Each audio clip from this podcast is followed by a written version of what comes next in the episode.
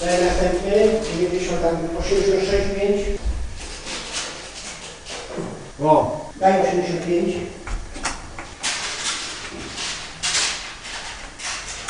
Dobra. Teraz tak. to musisz go wyfiltrować. O. A weź go, nie, ro, weź go trochę rozmasz jeszcze. Co? Rozmasz go trochę. Rozmazać? Tak. Dobra. Zgaś robocze. To jest ta scena. No dobra. A to jest jasna scena? Tak. Co dobrze jest? Coś takiego? No, druga na środek. Jest ze mną Michał Gilka, oświetleniowiec Lubuskiego Teatru w Zielonej Górze. Właśnie, Michał, powiedz, od jak dawna pracujesz w teatrze? Bo wydaje mi się, że jesteś jednym z najbardziej tutaj doświadczonych osób, jeżeli chodzi o oświetlenie u nas. Cześć, wiesz co, 15 lat już, nie? Odkąd pracuję w teatrze. Może nie najdłużej jako oświetleniowiec, ale już trochę tych rzeczy robiłem. Wszystko w teatrze i poza teatrem zresztą też. I jak to się zaczęło? Bo większość osób trafiło trochę przypadkiem na te swoje stanowiska, tak jak rozmawiam. Czy u Ciebie też było podobnie?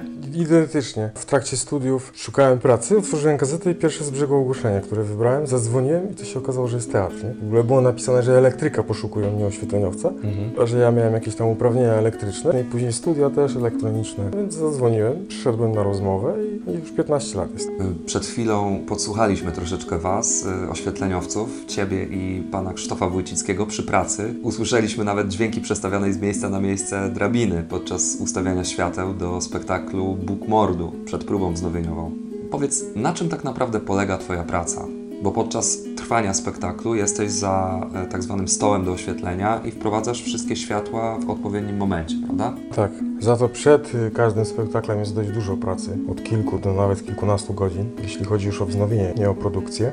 Każde światło trzeba praktycznie ustawić osobno, trzeba zafiltrować, ustawić odpowiedni kierunek. No i to jest czasochłonne, nie? Ile jest świateł na dużej scenie w naszym teatrze? Mniej więcej. 120-150 reflektorów gdzieś tam jest, nie? Jeszcze zależy, bo nieraz dokładamy jeszcze dodatkowo na ziemi, gdzieś tam jakieś przestrzały, kontry, no ale to tak przy dużych realizacjach, na przykład Orzenek, który teraz robimy, no to tam będzie około 150 reflektorów, nie? Aha. Czyli cała masa tego jest. Jeszcze jakieś LEDy plus dymiarki, jakieś ruchome głowy, więc trochę tego jest, nie? I programowania. Pewnie ze 100-150 zmian światła nam wyjdzie. No, także jest dużo pracy. A jakie są rodzaje tych świateł? Bo mówisz właśnie głowy, dymiarki też należą do Waszej pracy, nie? Obsługa tego, prawda? W teatrze zazwyczaj to światło stałe i ciepłe, czyli reflektory, nie? LEDowego światła już coraz więcej się używa, aczkolwiek aktor nigdy nie wygląda w typowo LEDowym świetle dobrze. Dlatego w- jednak przeważające jest y, światło żarowe, a LEDami po prostu podpieramy się, głównie w bajkach czy w jakichś musicalach, żeby kolor uzyskać jakiś nasycony, nie? Mhm. Czyli kolory to głównie światła LEDowe? No u nas w teatrze akurat jest mało tych świateł jeszcze, chociaż teraz mamy zakupić już ich więcej, ale jest mało, więc filtrujemy te reflektory, żeby nabrać barwę. Tylko widzisz, jak chcemy zrobić trzy kolory, to musimy trzy reflektory zafiltrować na trzy różne barwy, gdzie jednym LEDowym byśmy to zrobili, nie? Zafiltrować, czyli nałożyć takie specjalne filtry Tak, na reflektor. zmieniają kolor. A co to są głowy? To są ruchome reflektory, które po prostu przy stole możesz zmieniać kierunek ich świecenia, nie? Czyli nie trzeba do nich nigdy podchodzić i chcesz, żeby świeciła w lewo, albo w prawo, albo na wprost. Zmieniała kolor i tak dalej. Są już zaawansowane urządzenia. Bo zazwyczaj w przypadku takich typowych reflektorów żarowych, to ustawienie tego, to po prostu trzeba fizycznie tam na górę mm, Do każdego wejść, po prawda? kolei 150 razy, więc to dlatego trochę trwa. No to, to jest też praca fizyczna, to nie jest tylko praca, prawda, taka stacjonarna. No i praca na wysokościach. No to na pewno, nie? Z drabin z, z, nieraz jest ciężki dostęp. U nas akurat w teatrze jest spokojnie, ale gdzieś tam w, zjeździłem swojego czasu wszystkie teatry w Polsce praktycznie i nieraz naprawdę trzeba było się nawet czołgać na strychu, nie? Żeby dojść do jakichś lamp. Ale ty z pracą na wysokościach jesteś jakby okej, tak? Ja Poruszać? zawodowo też pracuję na wysokościach poza teatrem, jako alpinista, więc to nie ma problemu dla mnie. Wiele, wiele grubszych rzeczy robię, takich już naprawdę na wieżowcach i tak dalej, nie? Hardkorowo bardziej. Jakieś kominy i takie rzeczy. Postindustrialne bardziej Coś, przestrzenie. coś ten.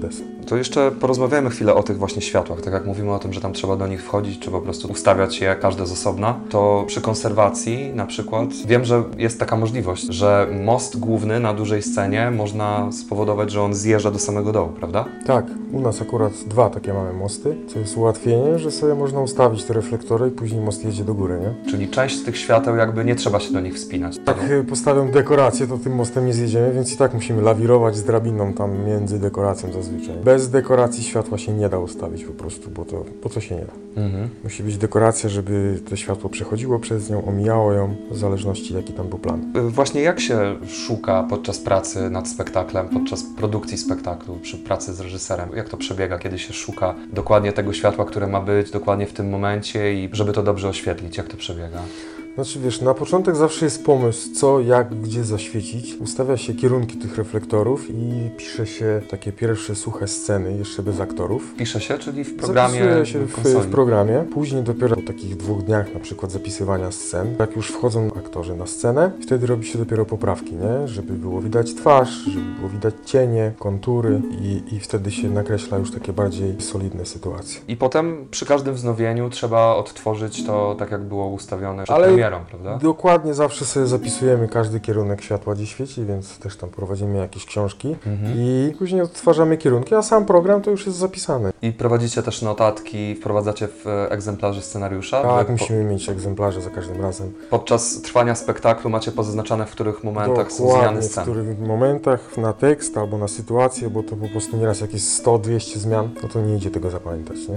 Mhm. Czyli to jest też ważne, jak to jest opisane nie? w egzemplarzu. Ktoś zachoruje, ktoś nie przyjdzie, miał wypadek czy cokolwiek i trzeba wejść w sztukę bez próby i też takie sytuacje były i też dawaliśmy radę. Mhm. Czy przy pracy z reżyserem masz czasami tak, że masz wolną rękę, na przykład jeżeli chodzi o budowanie tych obrazów? Wiele razy żeśmy robili tak, że mieliśmy wolną rękę i tak naprawdę my stawiamy to światło nawet w połowie powiem niektórych spektakli, nie? Reżyserzy nie chcą sobie zaprzątać tym głowy i my to robimy. No I oni robią tylko takie jakieś drobne poprawki albo mówią, że na przykład nie chcą jakiegoś tam koloru w ogóle, nie, bo im nie pasuje Mhm. do wizji czy czegoś tam innego. A jeśli coś idzie nie tak, czasami się zdarzają takie momenty w spektaklach, że coś pójdzie inaczej, albo aktor pomyli tekst. E, czy pamiętasz jakieś takie momenty? Mieliśmy raz spektakl, gdzie aktorka miała wyjść, zrobić jakąś tam scenę, no i ona nie wyszła.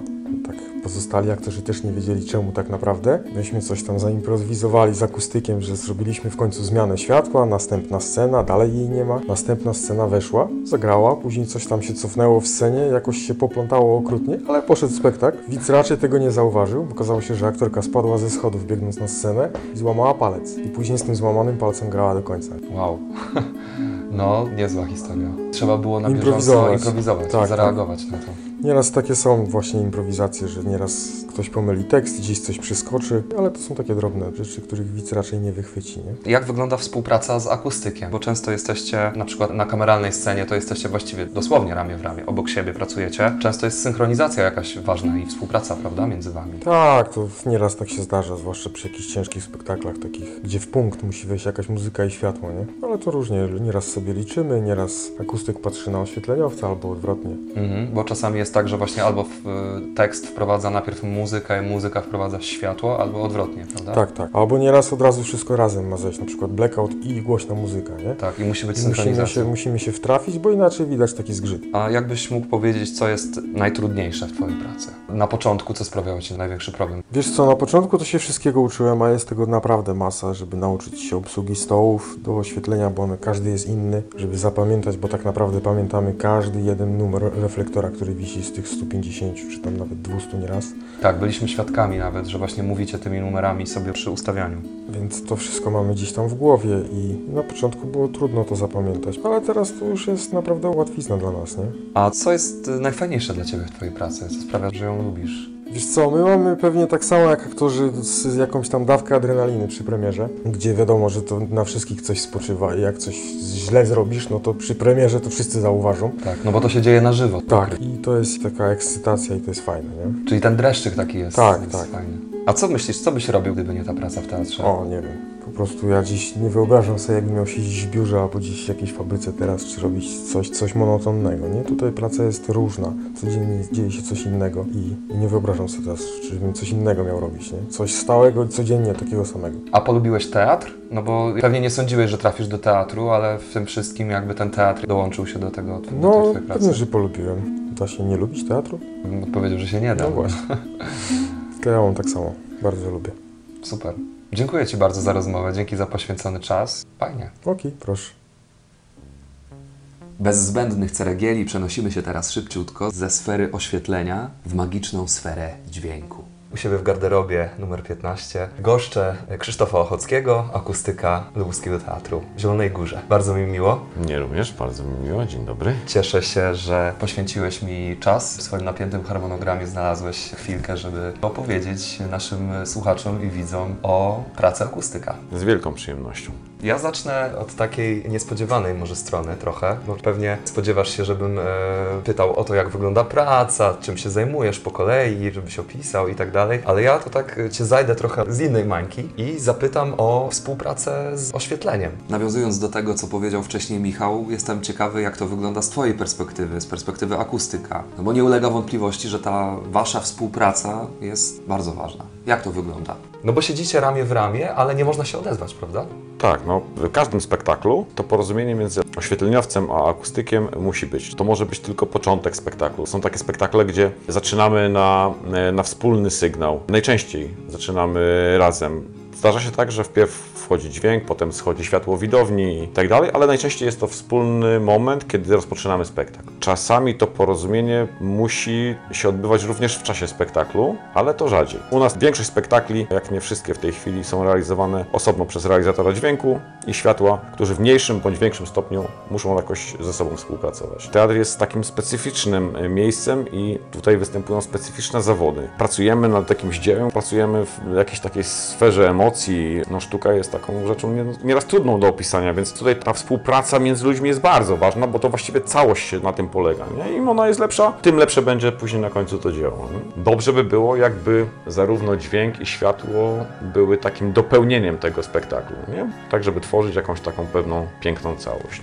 To jak wygląda praca przy spektaklu z reżyserem? Taka właśnie od strony Twojego zawodu. Najczęściej jest osoba, która zajmuje się bądź stworzeniem muzyki, bądź przygotowaniem opracowania muzycznego. Taka jak na przykład Benny, z którym będę rozmawiał później. Tak, no i wtedy ta osoba siada z reżyserem, omawiają sobie scenariusz, wymyślają, że mniej więcej w tym miejscu będzie taka i taka muzyka pasująca do danej sceny. No a moim zadaniem jest później odtworzyć tą muzykę w taki sposób, aby jak najbardziej na tych pierwszych próbach dopasować ją do tej sytuacji, która się dzieje na scenie. Bo e, tą samą muzykę na tych samych pierwszych próbach można puścić tak naprawdę na wiele sposobów, że to pierwsze wrażenie może się okazać mylne, no bo muzyka może zabrzmieć za każdym razem inaczej. Nie? Chodzi o to, żeby za tym pierwszym razem już wyczuć, że ta muzyka będzie pasować do tej sceny, że to nie jest tak, że, że ona tutaj nie pasuje. Często się szuka też, prawda, tej muzyki i tego miejsca. Szukamy, szukamy miejsca, może po tym słowie, może dwie sekundy wcześniej, może pięć sekund później, może z takiego poziomu, może właśnie od wyciszenia.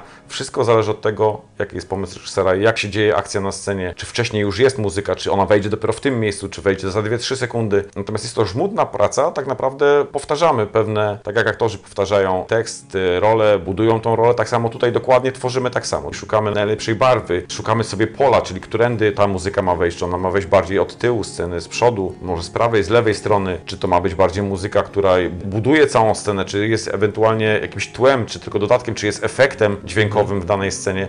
E, Bo też możliwości techniczne no, pozwalają na pewne warianty. no, dzisiaj na pewno tak, zdecydowanie. Jak zaczynałem tą pracę 25 lat temu, to naprawdę pracowaliśmy tutaj w Teatrze Lubuskim na sprzęcie, który wtedy już miał swoje lata i to był bardzo zawodny sprzęt. No a dzisiaj to w ogóle technika komputerowa, miksery cyfrowe, no jest tego mnóstwo dzisiaj. I Trudno to wszystko opanować. To jak zwykle zależy od człowieka. Jednemu zajmie to 5 minut, innemu 5 godzin, ale naj- najważniejsze właściwie go użyć. To jest drugie zagadnienie. Pierwsze to jest opanować, a drugie właściwie użyć sprzęt do tego, do czego on jest przeznaczony. A jak to się stało w ogóle, że trafiłeś do teatru jako akustyk? To był przypadek. Jak zwykle w życiu ten los ma decydujące znaczenie i podobnie było tutaj. Pewnego dnia trafiłem na ogłoszenie, że teatr poszukuje akustyka i byłem wtedy na studiach. Myślałem sobie, że to jest dobry moment, żeby sobie...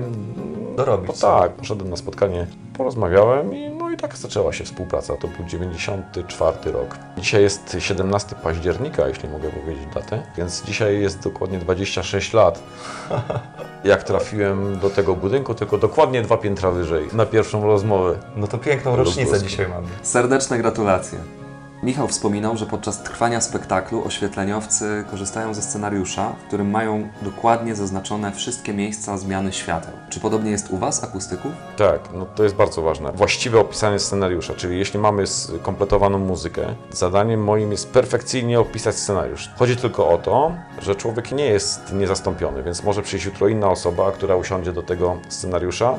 Według tych zapisków, które się tam znajdą, właściwie powinien puścić tą muzykę tak, aby była ona najbardziej zbliżona do tego, co było na premierze. Okej, powiedz, co jeszcze należy do Twoich obowiązków? Po prostu przed spektaklem musimy cały sprzęt sprawdzić. Właściwie sprawdzamy każdy element tego całego systemu, czy wszystko jest sprawne, czy jest tak, e, jak powinno być, jak było na premierze. Chodzi o to, żeby jak najbardziej Odtworzyć odda- te warunki. odtworzyć te warunki, w których odbyła się premiera, bo wiadomo, przed premierą tych prób jest najwięcej, tam wszystko jest dopieszczone i chodzi o to, żeby później dokładnie odtworzyć te same warunki akustyczne, żeby głośniki na scenie znajdowały się w tych samych miejscach. Próba techniczna się odbywa jeszcze przed samym spektaklem, albo bądź e, robimy ją sobie sami, bądź z aktorami, jeśli to jest jakiś spektakl muzyczny, gdzie jest więcej mikrofonów, odsłuchy i tak dalej. Natomiast y, większość staramy się odtworzyć. I jeszcze do tego dochodzą mikroporty często, prawda? No, w wielu spektaklach są wykorzystywane Mikroport, czyli czyli taki zestaw mikrofonowy, bezprzewodowy. Właściwie są prawie niewidoczne te zestawy, dzisiaj są bardzo nowoczesne, przyklejony dokładnie mm, do twarzy aktora, a bardzo dobrze słychać aktora i no, komfortowy odbiór widza. używamy u nas w teatrze, Tak, no. dosyć często. Mamy kilkanaście tak, zestawów takich mikrofonów i są używane w wielu spektaklach. To jest kolejna rzecz, która należy do Waszych obowiązków, prawda? I potem y, przed każdym spektaklem też ustawianie poziomów. Cały zestaw trzeba sprawdzić, ustawić mniej więcej barwę, chyba że jest zapisana w cyfrowej konsolecie, no to wtedy mamy zapisaną tą barwę, ale i tak każdy jeden mikrofon sprawdzamy, testujemy go sobie później z aktorem, sprawdzamy czy się wszystko zgadza, słuchamy barwy. Ogólnie moim zadaniem jest stworzenie takiej sytuacji, w której naprawdę aktor będzie się czuł e, komfortowo, przyjdzie po spektaklu, powie słuchaj było super, genialnie się słyszałem, dobrze mi się grało, Mówimy sobie tak czasami, prawda? Po tak, to jest właśnie to, co się później przekłada na to, co widzi widz, co słyszy widz, jak mu się e, odbierało spektakl. Nie działamy tutaj automatycznie. Są tacy realizatorzy w Polsce, którzy mówią, że oni mają wszystko zapisane cyfrowo i on klika raz, play i tam wszystko się samo zmienia. Kolejna scena, kolejna scena. Znaczy ja nie jestem zwolennikiem takiej pracy. Uważam, że jedną scenę, czyli każdą jedną sytuację dźwiękową w teatrze, musimy mieć na to jakiś wpływ. Sytuacja na scenie jest zmienna, warunki akustyczne się zmieniają, zmienia się temperatura powietrza, zmienia się wilgotność. To wszystko ma wpływ na poziom dźwięku na sali. E, No i takie puszczanie z komputera, to nie zawsze to będą dokładnie te same warunki, więc jestem zwolennikiem takiej pracy manualnej. Dobrze, to wróćmy jeszcze do prób, bo mówiliśmy o tej pracy z reżyserem i o szukaniu tych odpowiednich miejsc, na przykład na wejście muzyki i tak dalej, ale też e, specyficzną sytuacją są spektakle muzyczne, prawda? Bo wtedy tych prób, nazwijmy to muzycznych, właściwie jest więcej i one troszeczkę wtedy są jakby no, innego rodzaju, bo tutaj nie mówimy wtedy tylko o oprawie muzycznej, tak? Tylko po prostu o właśnie nagłośnieniu aktorów przy piosenkach i tam jest troszeczkę innego rodzaju współpraca, to jest współpraca z aktorem wtedy. innego rodzaju, z tym, że z technicznego punktu widzenia typowo spektakl muzyczny no jest jakby łatwiejszy w obsłudze. To znaczy, że mamy muzykę, e, ona wchodzi, to są piosenki, wchodzą z pewnego poziomu, jest wokal, stanowimy całość, przechodzimy do następnego utworu. Bardziej forma estradowo-koncertowa. Ja zdecydowanie wolę zabawę w czasie spektaklu, czyli kiedy ta muzyka jest jakby... e, Tu ma być tłem, tu ma być jakiś efekt. tu ma... tak, gdzie tą muzyką trzeba się pobawić, żeby ona stanowiła jak jakiś element tej wspólnej gry na scenie. Nie? Jeszcze przy tych spektaklach muzycznych to próby wznowieniowe też są istotne, bo tutaj każdy aktor, który śpiewa w spektaklu, musi mieć ten swój czas, tak, żeby prześpiewać swoje piosenki. Przed y, spektaklem muzycznym, wiadomo, są jeszcze dodatkowo próby muzyczne, czyli mamy dodatkowy czas na to, żeby te piosenki prześpiewać, przypomnieć sobie. To jest też czas dla nas akustyków, żeby no, odpowiednio ustawić właśnie poziomy odsłuchu, posprawdzać, czy wszystko jest tak, jak powinno być. I przed każdym spektaklem, tak jak mówiłeś, jest ważne sprawdzanie tego sprzętu, żeby on nie zawiódł. Tak, sprawdzamy każdy element. Czasami się zdarzają, prawda, jakieś takie sytuacje nieprzewidziane. To są najczęściej problemy ze sprzętem. Nagle okazuje się, że coś przestaje działać, niekoniecznie dało się to przewidzieć. No to są sytuacje bardzo stresogenne. No i mamy bardzo mało czasu na to, żeby jakoś zareagować. Typu zatrzyma się odtwarzacz, nie chce przejść do następnego utworu. Nagle coś, gdzieś słyszymy jakieś strzały z któregoś z głośników, nie wiadomo skąd się biorą. Czy jakieś zakłócenia z mikrofonów bezprzewodowych. Szybka i właściwa decyzja podjęta w ułamku sekundy po to, aby widz nie usłyszał tego, żebyśmy wybrnęli z całej sytuacji i spektakl poszedł dalej, no bo w spektaklu powiedzmy sobie szczerze, tam nie ma czasu na to, żeby coś właściwie naprawiać czy zmieniać w trakcie spektaklu. Spektakl musi iść dalej, tutaj się nikt nie zatrzyma, tutaj nikt nie powie, bardzo przepraszam, ale mam awarię. Nie, musimy zareagować natychmiast, tak, aby widz nie odczuł, że coś się w ogóle wydarzyło. Zauważy aktor, da sobie z tym radę, bo aktorzy zawodowcy dadzą sobie z tym radę. Zauważy inspicjent, który tam odnotuje, prawda, na swojej karcie, że nie włączono muzyki w odpowiednim momencie, dowie się pan dyrektor i tak dalej, ale to nie ma znaczenia. Chodzi o to, żeby się nie zorientował widz, żeby nie zaburzyło odbioru spektaklu. On ma wyjść i powiedzieć, że nic nie zauważył. To jest najważniejsze. Ułamki sekund decydują o tym, jak zareagujemy w takiej sytuacji kryzysowej. One się zdarzają bardzo rzadko. I to jest właśnie ten moment, kiedy ten czas, który poświęcimy przed spektaklem na sprawdzenie wszystkiego, każdego elementu dwukrotnie, po to, żeby takich sytuacji, które się mogą wydarzyć w spektaklu, uniknąć. Bo jeśli mają się wydarzyć, to lepiej, żeby wyszły na jaw przed spektaklem, a nie w trakcie. nie? Czasami na przykład e, mikroport nie zadziała, prawda? Czujność, właśnie akustyka wtedy e, się przydaje, bo e, trzeba wtedy ściszyć muzykę, a aktor jak się zorientuje, no to również będzie głośniej śpiewał i jakoś też Właśnie się w, to w uratuje. mikroportach często bywa tak, że te kable, które łączą sam mikrofon, który znajduje się na głowie, z nadajnikiem, który często znajduje się gdzieś na pasku, na ubraniu, w ubraniu schowany, te kabelki są bardzo delikatne i sytuacja na przykład może być dynamiczna. Aktor, nie wiem, gwałtownie się schyli, gdzieś ten kabelek się napnie, pęknie w trakcie spektaklu, nastąpi uszkodzenie kabla, mikroport zaczyna strzelać, słyszymy strzały, takie trzaski, a jeszcze mamy 13 takich na scenie, e, no to są zawsze takie sytuacje, które się mogą wydarzyć i zdarzają się, zdarzają się oczywiście. Dlatego w takich spektaklach, mm, gdzie używamy takiej techniki mikrofonowej, najczęściej jest dwóch akustyków. Jeden w tym czasie już, prawda, jest tam gotowy do tego, aby ewentualnie podmienić taki mikrofon w momencie, kiedy aktor zejdzie w kulisę. No i do następnej sceny wychodzi już z dobrym mikrofonem. A często jest tak, że momenty, w których na przykład wchodzi muzyka, już teraz nie mówimy o spektaklach Mhm. muzycznych i, i nie o mikroportach, ale momenty, gdzie muzyka ma wejść i gdzie macie zaznaczone w swoim właśnie egzemplarzu, e, to jest na konkretny na przykład tekst aktora. I co się dzieje, jak aktor e, akurat tego tekstu jakiegoś konkretnego, właśnie najważniejszego nie powie, bo zapomni, albo się pomyli, albo tak go emocje pociągną, że powie Oczywiście. innymi słowami czy innymi. oczywiście, że tak jest. Czujność akustyka wymaga tego, aby on po prostu odpowiednio zareagował. Czyli doświadczony akustyk wie dokładnie, kiedy aktor zapomniał, kiedy aktor e, zmienił tekst, ale jeśli go zapomni, jeśli miała w tym miejscu wejść muzyka e, po jakimś tekście, a tego tekstu nie ma i następuje cisza, no to tutaj trzeba mieć odwagę włączyć tą muzykę, bo zawsze może być tak, że aktor powie, kurczę, przecież ja sobie zrobiłem pauzę specjalnie, a ty już mi włączyłeś muzykę. Taką sytuację też miałem oczywiście. I jeśli to jakby nie przeszkodzi sytuacji, ewidentnie widzimy, że, e, że ten aktor zapomniał tego tekstu, że jest jakaś pauza, dziura, no to mamy ułamek sekundy na to, żeby tę muzykę włączyć. Rzadko się zdarzają takie sytuacje, ale się zdarzają. Mhm. A pamiętasz jakąś taką konkretną sytuację takiego fakapu? Taką jakąś właśnie konkretnie, że co się wydarzyło? Nie, natomiast pamiętam takie sytuacje raczej, e, kiedy to ja zapatrzyłem się mm, w grających aktorów i zapomniałem, że właśnie w tym momencie powinienem włączyć muzykę i przypominałem sobie już, jak aktorzy byli jedno zdanie dalej, albo dwa, albo wręcz e, własnymi słowami dawali mi do zrozumienia, że już właściwie powinna być muzyka. No, nie ukrywajmy, no też obserwujemy, śledzimy scenariusz, ale patrzymy też na to, co się dzieje na scenie, jeśli jest czas oczywiście. E, Szczególnie jeśli przez kilka chwil nie ma tej muzyki na scenie, patrzymy jak sobie grają aktorzy, no to stajemy się automatycznie jakby widzami. Ja uwielbiam, ja oglądam, Jesteś tak, jest, teatru, jestem prawda? entuzjastą teatru, uwielbiam teatr. Więc kiedy masz możliwość, to Tak, to sobie oglądam. prawda? Oglądam, oglądam i tak się wciągam, że w pewnym momencie zdarzyło mi się to, że po prostu to jest właśnie ten moment już był, kiedy trzeba było włączyć muzykę i takie rzeczy się zdarzają. Zdarzało się. Lubisz swoją pracę, prawda? Lubię. Co jest takiego, co najbardziej jakby cenisz w tej pracy akustyka właśnie teatralnego? Ciekawa praca, ciekawi ludzie, ciekawe doświadczenia, nowe e, doświadczenia, za każdym razem inna sytuacja, nie ma dwóch takich samych spektakli, nie ma tutaj rutyny, to nie jest e, fabryka. Uwielbiam to miejsce, e, uwielbiam ludzi, e, którzy tutaj są.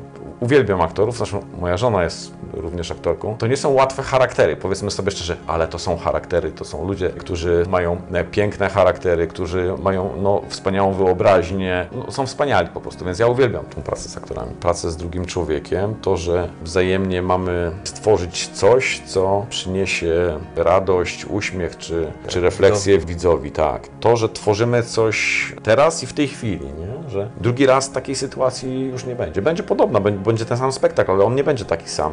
Nie ma dwóch takich samych spektakli. To, że tworzymy coś raz i to już to jest ulotne, to, to będzie teraz i, i koniec. Może będzie jeszcze przez dzień, dwa, trzy, pięć miesięcy w głowie widza i tyle, i to gdzieś uleci. Nie? To, że się tworzy coś, co, co, co się już nie powtórzy. Pięknie. Fajnie mieć pracę, którą się lubi Tak, e, no i to- nie, nie chodzi się wtedy jak do pracy, tylko po prostu się robi Tak, to tak, to zdecydowanie. To To, możemy sobie w takim razie przybić pionę. to To przybijamy. przybijmy. Dzięki serdeczne Krzysztofie za rozmowę. Bardzo, bardzo Ci dziękuję za poświęcony To ja, czas. to ja dziękuję bardzo. Nadeszła pora na kolejnego gościa. Nagrywam teraz odcinek między innymi o muzyce w teatrze i nie wyobrażam sobie tego odcinka bez rozmowy z Damianem Lindnerem, zwanym Benym, który jest autorem wielu opracowań muzycznych do spektakli. Tak jak właśnie teraz szukałeś, to mówiłeś, że ile dokładnie w Zielonej Górze było tych 28. realizacji? 28 realizacji w samej Zielonej Górze. W Lubuskim Teatrze. A w sumie? Ożenek, który będziemy mieli w listopadzie premierę, będzie 60. projektem. Wow. No to jest naprawdę pokaźna liczba. Powiedz, jak to się w ogóle zaczęło? Bo opracowanie muzyczne do spektakli teatralnych, tak, prawda, w teatrze, ale to chyba nie było tak, że u Ciebie to się zaczęło od teatru. To się w ogóle przy, przypadkowo zaczęło całkowicie. Ale Twoja styczność z muzyką zaczęła się też przypadkowo? Nie, z, z, z teatrem, z teatrem. W ogóle nie, nie chodziłem do teatru, nie bywałem w teatrze, raz, raz może kiedyś w podstawówce. Zamiłowanie do muzyki to już podejrzewam, że z dzieciństwa. To już się wzięło bardzo, bardzo wcześnie, nie? Od podsłuchiwania brata i jego audycji radiowych wtedy w latach 80., więc podsłuchiwałem to jako młody człowiek. Wyszkoliłem się na polskim punk rocku, na muzyce reggae, którą bardzo lubiłem przez wiele, wiele lat. Pod koniec lat 90. z kolegą z Inowrocławia, z Paluchem, tworzyliśmy sound system dubowy, regowy. Zapodawaliśmy muzykę reggae z kaset magnetofonowych na samym początku, później z płyt CD, trochę z, płyt winylowych. Sety trwały nawet nie- niekiedy po 10-12 godzin. Graliśmy muzykę reggae, dubową, roots reggae, jamańskie po prostu klimaty. Ja zapodawałem muzykę, on ją dubował, czyli nakładał na nią bardzo dużo pogłosów, efektów, tak żeby ona była przestrzenna. No I od tego się zaczęło, nie? Dzięki temu jakby jestem dzisiaj tutaj i rozmawiam z Tobą, nie? Bo w Kaliszu, kiedy pan e, e, Czechowski Robert był dyrektorem, była taka scena przy teatrze, gdzie po każdym spektaklu na festiwalu teatralnym jakby działo się afterparty. Po spektaklach teatralnych ludzie szli do klubu i tam się bawili po prostu przy muzyce. No i dyrektor wynajął mnie i kolegę mojego Puszkina, który ze mną wtedy grywał też trochę. Z Andrzejem Paluchem grałem duby reggae, a z Puszkinem graliśmy eksperymentalną muzykę, czyli ja trochę house'ów, techno, elektro, on grał drum and bassy, jungle, to co było wtedy jakby takie no czymś nowym na, na rynku, nie? Poza Prodigy i Chemical Brothers. I on nas zaprosił, żebyśmy grali w tym klubie po festiwalu teatralnym. No i my tam graliśmy jako DJ-e muzykę nowoczesną, bo tak to się wtedy nazywało, elektroniczną.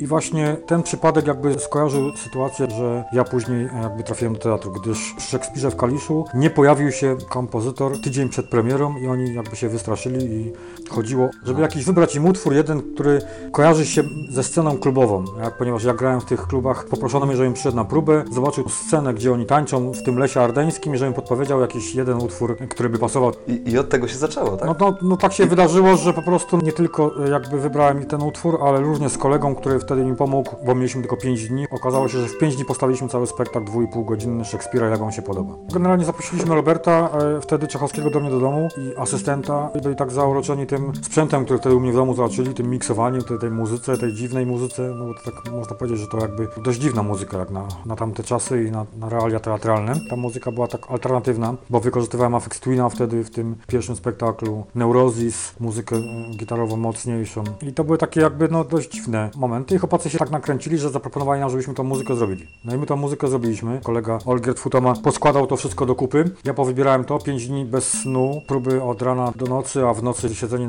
i szukanie następnych propozycji. Nie spałem przez 5 dni, nie? Ja myślałem, że to jest jednorazowa przygoda życiowa po prostu i tak zawsze mówiłem, nie?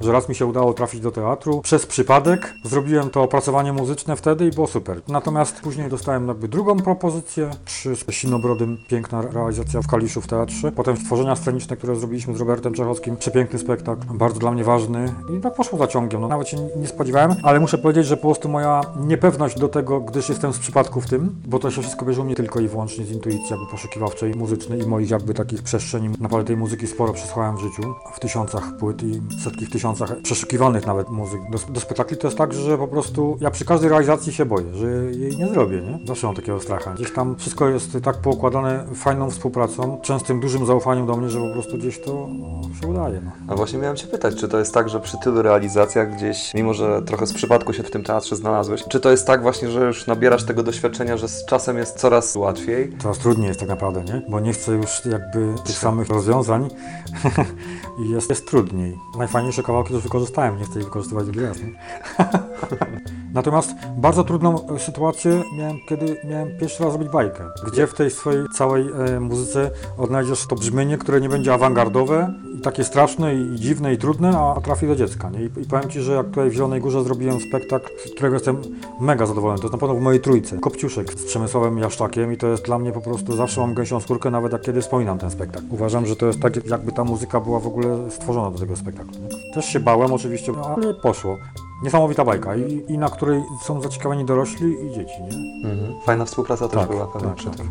Ale chyba jednak te mroczniejsze klimaty wolę bardziej, nie? Tak samo jest z DJ-owaniem. Jestem DJ-em, gram z płyt winylowych. Przeważnie grałem przez całe lata techno, ale zdarza mi się w innym, łatwiejszym kierunku iść, czyli zagrać trochę house'ów, zagrać trochę i- italo house'ów, czy to elektro house'ów, ale zawsze, kiedy tylko bym mógł zejść z tej ścieżki łagodniejszej, czyli tej house'owej, takiej klubowej, a zagrać trudniejsze techno, to wolę zagrać to techno, nie? Jednak, Mhm. nie? One mnie bardziej hipnotycznie zabiera. A powiedz, jak już znalazłeś się w tym teatrze, to kiedy poczułeś taki moment, że Ci się zaczyna to podobać? Nie no, to mi się podobało od pierwszej minuty, nie?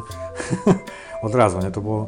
Pierwsza sztuka to była najwię- największa przygoda, to był bardzo duży wyczyn, emocje niesamowite. Ale od samego początku jakby każdy projekt, czy to mniejszy, czy większy, jest dla mnie na równi odpowiedzialny po prostu, nie? Czyli jakby wchodzę w niego, bo muszę w niego wejść, nie? To uważam, że w moim życiu i w moim przypadku nie ma miejsca na hałtury. A jak w ogóle przebiega robienie opracowania muzycznego? Z czego korzystasz? Moja praca polega na tym, że dostaję scenariusz tak samo jak ty jako aktor. Przychodzę na pierwszą próbę czytaną, słucham was, oglądam sobie, potem sobie czytam scenariusz, analizuję go sobie na, na swój własny sposób. No i potem się zaczyna jakby ta moja kraina intuicji mojej, nie? Czyli otwieram sobie laptopa, otwieram sobie dyski, gdzie mam banki muzyki bardzo duże, otwieram sobie internet i sobie przeszukuję muzykę, czy, czy nawet wcześniej, kiedy miałem ogromną kolekcję płyt winylowych, słuchałem sobie tej muzyki, czy już ją znałem z wcześniejszych lat i mielę sobie muzykę pod dane sceny, czyli wyobrażam sobie już i po rozmowach z reżyserem, po obejrzeniu sobie projektów scenografii, kostiumów i tak dalej, tak. Ja sobie podporządkowuję mój umysł do tego, że sobie słucham, słucham, słucham, wybieram, wybieram, wybieram, wybieram, wybieram. Wyobrażam sobie jakby tą krainę pod postacią pierwsza scena do dziesiątej sceny na przykład, scena liryczna, scena taneczna, scena dramatyczna, taka, taka, taka.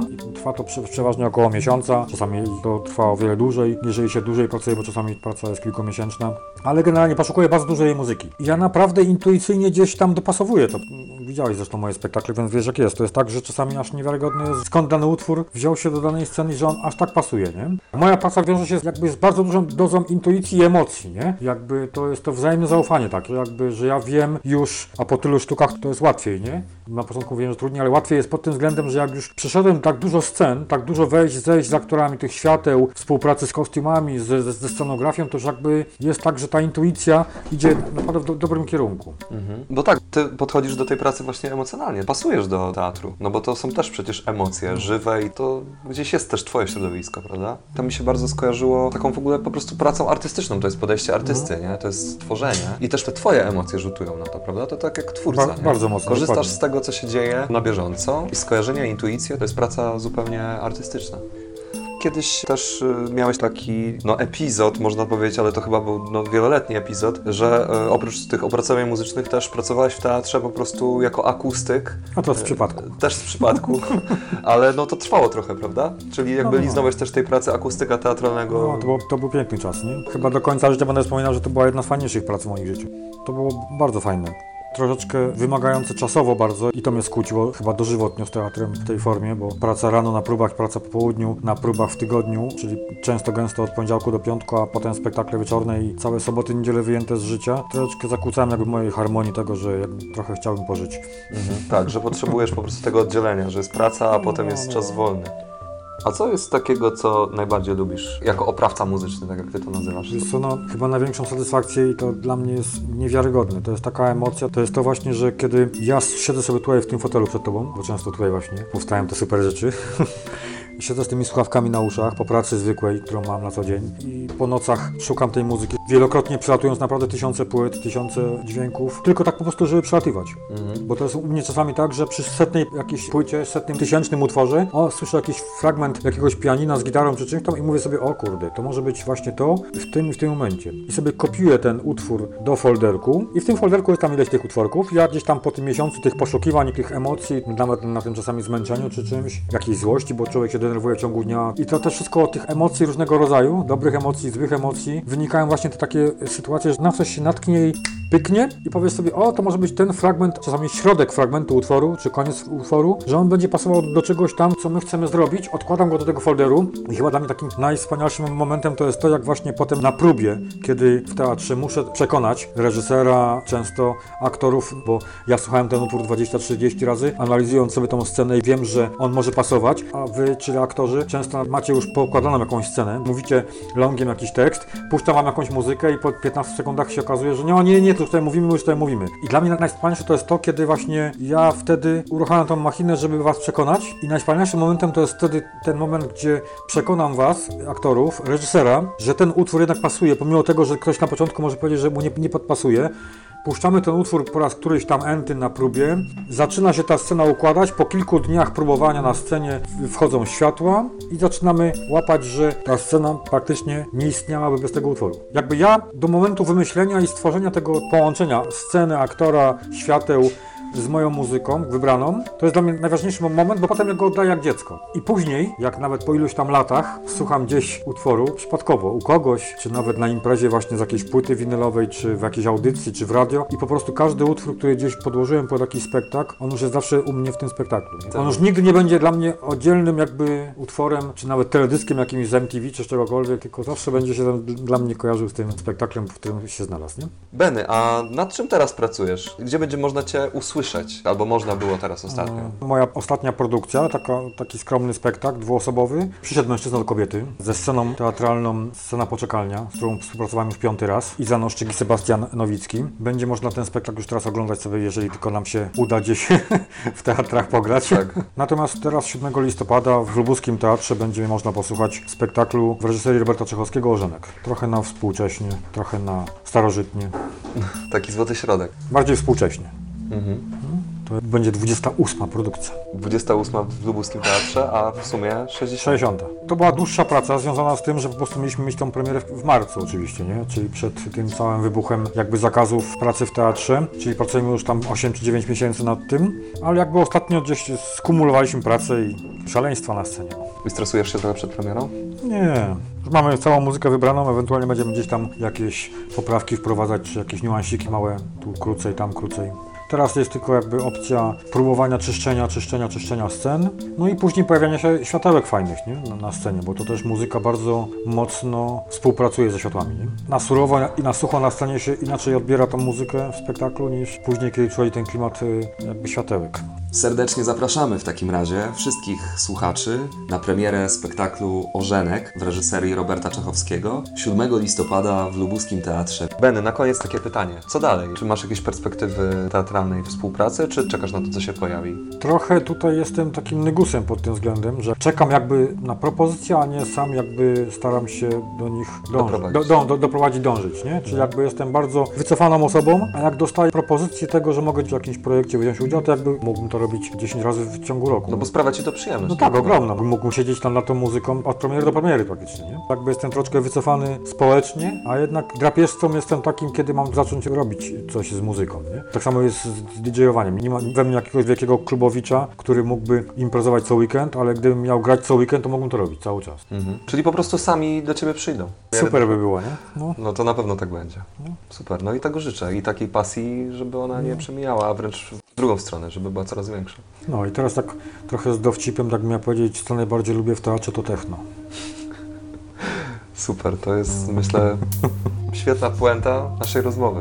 Bardzo Ci dziękuję za, te, za tę kawkę, tutaj jest bardzo sympatyczną, z szalejącymi kotami w tle i za fajną rozmowę, za ciekawe, za ciekawe słowa, które powiedziałeś. Dziękuję bardzo. Dzięki. Moimi rozmówcami byli oświetleniowiec Lubuskiego Teatru Michał Gilka, akustyk Lubuskiego Teatru Krzysztof Ochocki, a także oprawca muzyczny, jak sam siebie nazywa, Damian Neogen Lindner, miłośnik techno. Dziękuję bardzo za uwagę. Nazywam się Radek Walenda i wysłuchaliście właśnie odcinka piątego z cyklu Lubuski Teatr. Jak to jest zrobione?